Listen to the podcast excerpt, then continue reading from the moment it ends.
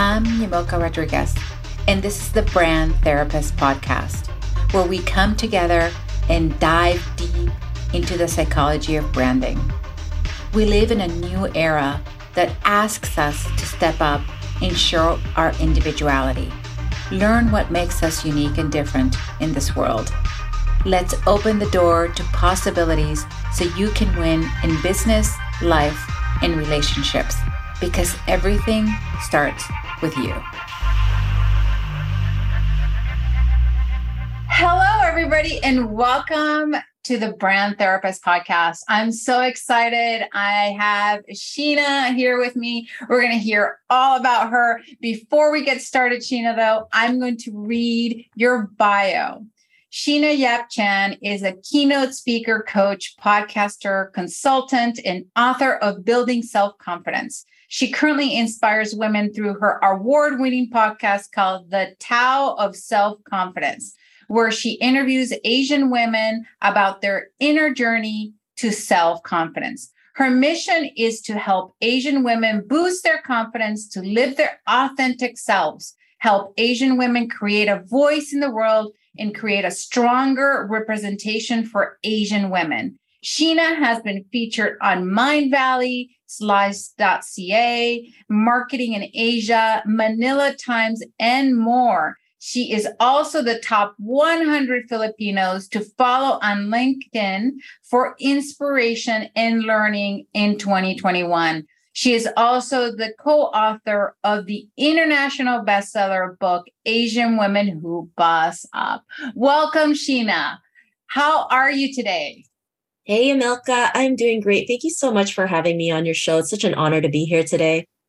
Oh, I'm so excited to talk and ask you all my questions. You are on my couch today. Tell me a little bit about you, about what you do. Just tell the audience a little bit about you. Yeah, for sure. So, as Yamilka mentioned, you know, I am a keynote speaker, consultant, author, podcaster. Everything really started with my own, own podcast called The Tao of Self Confidence, where I interviewed Asian women about their journey to self confidence. And that for me was really important because I grew up in Toronto, Canada. And when you grow up in the 90s, you know, you don't see anybody that looks like you. And it was really hard for me to accept my own cultural background. It wasn't really until I saw the Joy Luck Club, All American Girl, where I finally saw an Asian face on TV or on the movies. And so, you know, it's always something that I've been passionate about creating that voice, creating better representation, because till this day, there's so many things that still happen to us, right? We're still seen by our negative stereotypes. We get easily targeted for Asian hate crimes. There's been a rise of violence against Asian women. And part of that too is our upbringing, right? We've been told all, all our lives that never make any noise, stay in the background. Anything bad that happens to you, you just keep it to yourself. And so, literally, now our silence is killing us. And that's why it's so important for us to keep moving up, keep speaking up. And a lot of people might think, well, you're just catering to Asian women. Well, no, not really, because it's still all women, right? My story can still relate to somebody, right? Because as women, we go through self doubt, we go through self confidence issues, we go through fears. I mean, all women feel that, right? But at this point, sometimes Asian women are always seen as the most invisible. In fact, there was a report from McKinsey that mentioned that uh, the representation of Asian women in corporate roles fell 80%, wow. which is huge because a report from catalyst.org mentioned that in 2021, Asian women only represented 3.7% in leadership in corporate roles. So if it's already 3.7% and then it fell another 80, like, you know, that's next to nothing. So this is why it's so important. It is really critical. And I love, I love what you're doing but I want to know a little bit into how that came up. So it wouldn't be the brand therapist podcast if I didn't ask you about your childhood. So tell me a story about a time in your childhood that you can connect to what you do today. For me, it was when I was like seven or eight or maybe nine. I just didn't feel beautiful in my own skin. I wanted to have blonde hair, blue eyes, change my name to Heather because that's what I really thought beauty was, right? I have thin black hair. I have small eyes, you know, I have pale white skin. And for me, I just didn't feel beautiful. And I always felt really small because I didn't look like a certain way. And I'm sure a lot of people felt that way too growing up in the North America, right? Especially when your parents are immigrants, right? When you're not a person of color, when you're seen as a minority, even though I hate when people call me a minority because there's nothing minor about us. But that is something that I had to deal with, right? Feeling small because I was a certain person, I was a certain color of skin, or I was a certain culture. That's really interesting because it reminded me when I was growing up in Venezuela, I was born in Venezuela and I wasn't even in the US yet. And I also wanted to be lighter skin and blue eyes. Actually, my dad's side of the family, my grandfather had blue eyes. And I was like, why didn't I come out with blue eyes too? And actually, if you think about the story that my grandmother tells, my dad's mother, she tells the story of how she had to marry a white guy to make the race better. Can you believe that? You know, at the beginning, I couldn't understand. And she kept in her old age when she was um, very close to passing away. That's the story that she told every single time. It was how her parents made her marry somebody that was light skinned so the race could be better. I mean, imagine that. And she had 12 children, and only two of those children came out with blue eyes. And one, only one came out with light skin. Everybody else is like her. She has dark skin, straight hair, and almost all her children look like her except for those two, but only one came out with a light skin. But now I feel so proud of being who I am. It takes a while to get to that journey. But what I wanted to ask you, you know, the other thing I always ask my guests, what is your fame story? Because we all have one, right? And you're a super confident woman. Look at you. Red is your brand color. So tell me about your fame story and how did you know that you were famous?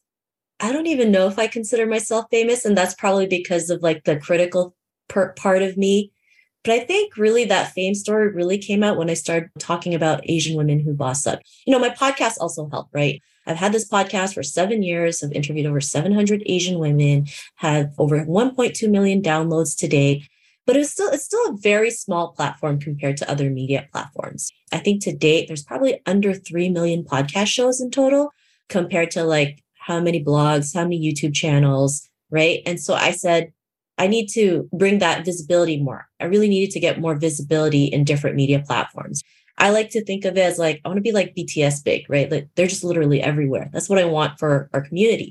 And so when I met Tam online during the pandemic in the summer of 2020, and she started talking about the books, and I told her what I did, she was just like, let's create a book highlighting Asian women. I was like, yeah, let's do it. What else is there to do? Right. We're all stuck at home.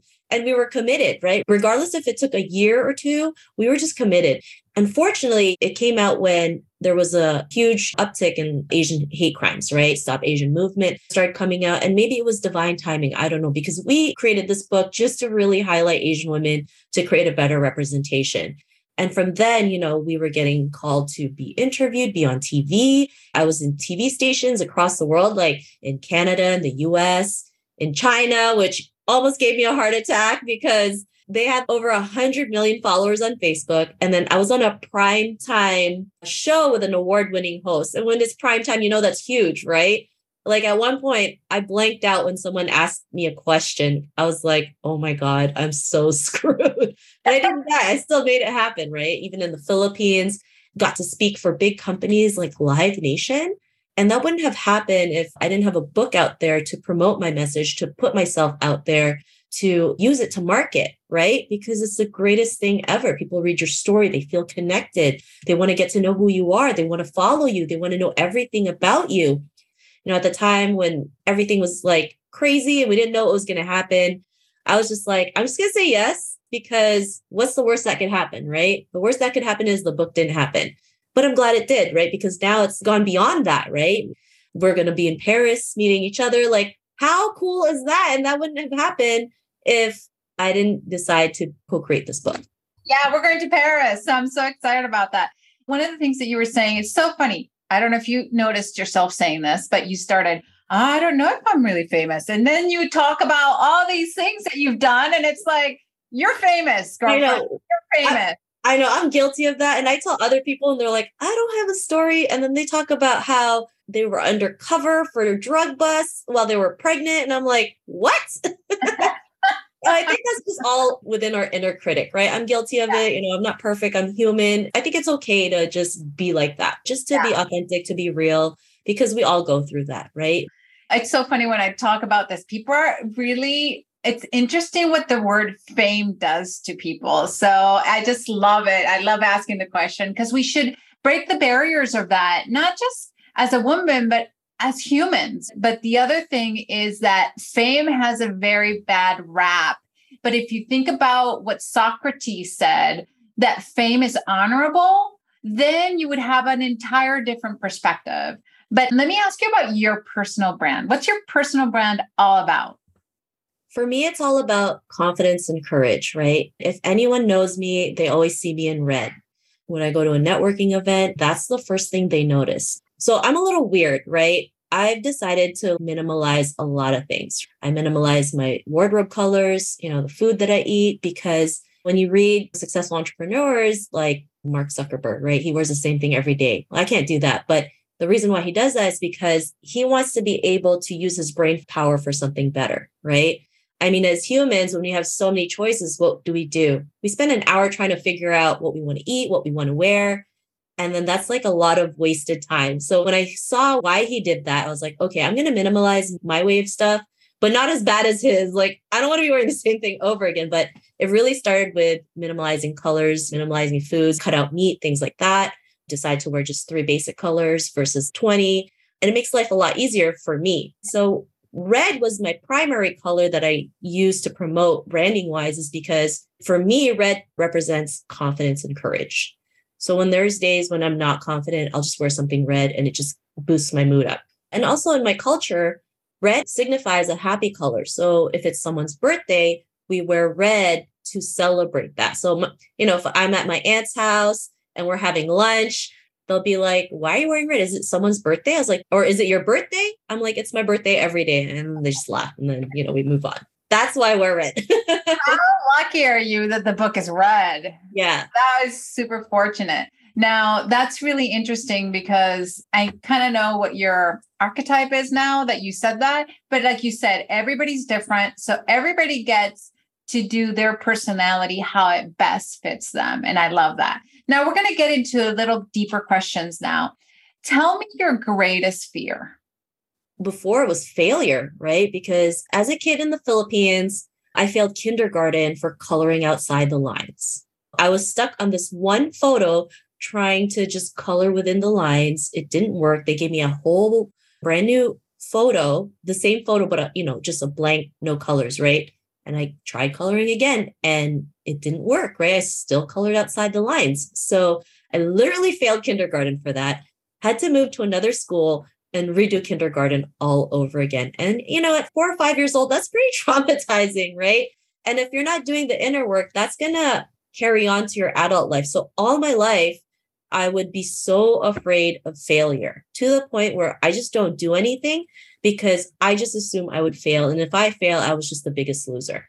And then also, when you grow up in Asian culture, they're very strict when it comes to your studies, right? It's like, I got a B in math. And they're like, why didn't you get an A? Right. Or I got a 96. That's great. But why didn't you get a 100? So, you know, that intensifies it. Right. And then it's even worse when you live in a small city where everybody knows everybody. They start talking about so and so's kid, start comparing themselves to each other's kids. Oh, my kid made top one. Yours is stupid. So, all that really builds up. And then it gets to you because you're like, oh my God, all these people think I'm a failure because, you know, I failed kindergarten, I failed math, I failed this, I failed that.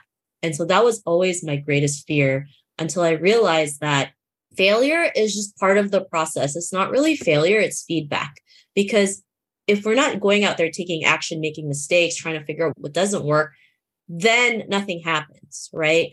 And as men, men, they're just make stuff happen. 90% of the time, they have no clue what they're doing, you know, but they just make it happen.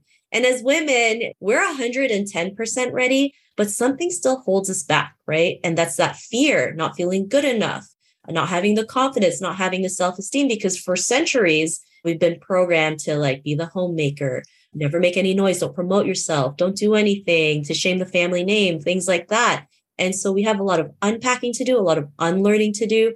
And because of this, women face a huge confidence gap from men. And if we just did the same thing men did, we would achieve so much. When I realized that I just have to go out there and just figure this out and just take action, I was able to do more in the two years of the pandemic from like the five years trying to figure it out myself.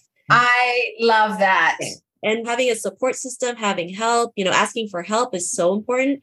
That's another thing I was afraid of. Asking for help because in our culture, that's like a sign of weakness, or it's like we're asking for a handout. But as women, we need to learn to work together, right? Because men do it all the time. Men always collaborate on stuff. And that's why they move faster, right? Women, we're so afraid to work with each other. We get catty. We like to backstab each other. And, you know, that's a hard truth that most women don't want to admit. But when you have that support system, that community, it makes things a lot easier. We so need that, especially as women of color, I think, uh, as women in general. But, you know, at times you and I, although in different scenarios, we understand what it is to be a woman of color and it's a little different for us you know a, lot of times i used to just ignore it but circumstances and things that happen keep like mashing you down and are putting you down and you think it's you yeah. and really those of us who are able to surpass that is the ones that get through some of the self-doubt and all those things but let me ask you this tell me a time where you held yourself back? One time was when I used to work a job. I worked in an office for 12 years. I actually didn't hate my job. It was more because of the politics, right?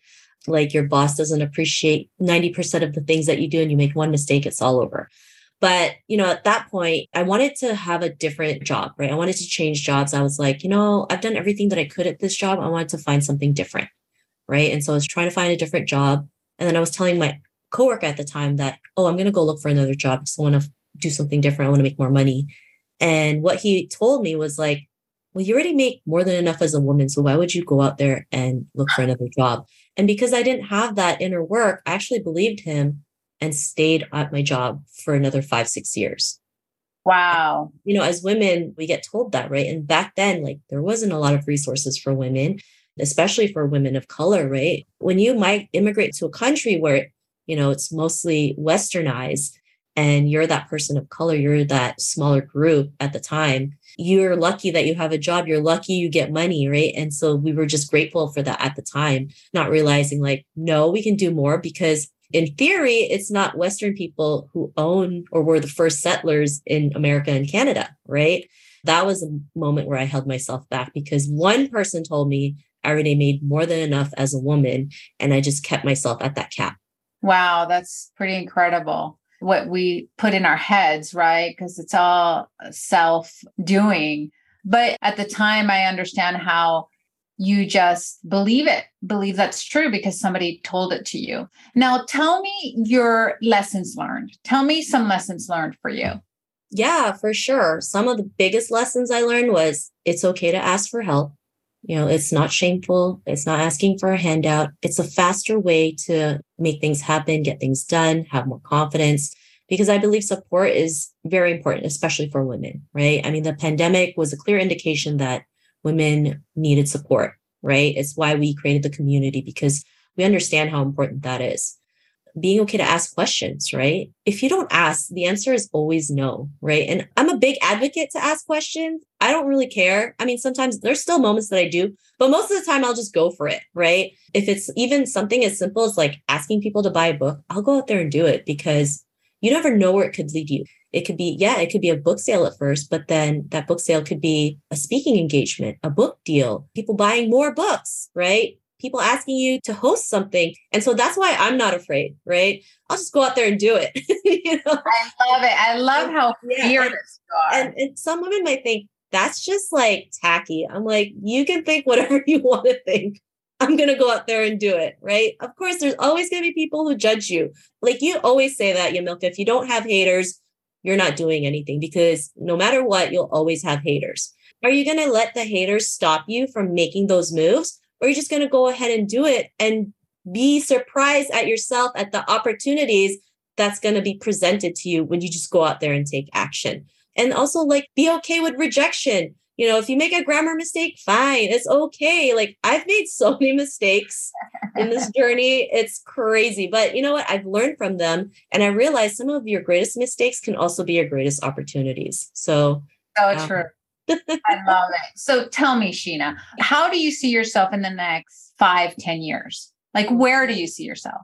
This is always a hard question for me because I always like to live in the moment and just figure things out along the way. So when someone asks me, how do you want to see yourself in five years? I mean, I'm just like, that's just me. I'm just being upfront. But I mean, if fear wasn't an option, if I was invincible, because we still fear stuff, right? I mean, that's just right, right. I want to be speaking all over the world, you know, showing women what's possible because that to me just gets me fired up, right? Like a couple of days back, you know, we've created a second book called Asian Women Trailblazers Who Boss Up. And some of the ladies just received their books, right? And they did an unboxing video. Watching that video got me so excited for them because I see how that book could work for them, how, you know, the opportunities, the potential, just seeing their eyes light up for the first time, you know, just looking at the book, turning the pages, you know, showing all the photos. I mean, when I got my books in hand, I was just like, oh my God, this is a legit book. I can't believe I'm a, I can call myself an author now. And it's crazy, right? Like you have something yeah. physical that you can hold, talk to people, give to people, sell to people. And it's just a really great business card, right? Because right. it's not just like your name, your number, and your email. It's your name, your story, who you are, what you represent, and it's a great connection because no matter what happens we're when the online world human connection is very important and so if a person can't feel connected to you how do you expect them to trust you and buy from you so. exactly that's what i tell and you have to be honest and authentic and all these things and clear and focused and consistent i mean there's so many things that you have to be i'm so excited now tell us where can we find you i know you're everywhere so just tell us well, if you see something red, that's me. I'm just kidding. so you can check out my websites, sheenayapchan.com or the where you can check out past episodes. You can get a copy of, you can order a copy of Asian Women Who Boss Up. I also have some free things you can, um, you know, get like eight ways to boss up your confidence in life and business. All my social medias are under my name or my podcast name.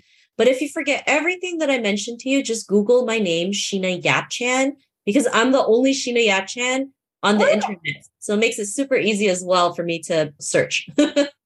oh, that's awesome. Now, Sheena, I thank you so, so much for being on the Brand Therapist Show. You are awesome. I'm so excited to see what you're going to be able to do in the next few years. It's going to be incredible. You've already done so much already in the little time that you put yourself out there. So I'm excited to see what happens to you in the future. And maybe we get you back on and see where you are in your journey. So thank you. Thank you so much for being on. Thank you for having me. All right. See you next time. Thank you for listening to The Brand Therapist. If you enjoyed today's episode, please subscribe, rate, and review this podcast on your favorite pod player. If you'd like to connect with me on social, you can find me at Yamilka Rodriguez Branding, Bespoke Branding Agency, or email me at yamilka at yamilka.com. Thanks for listening.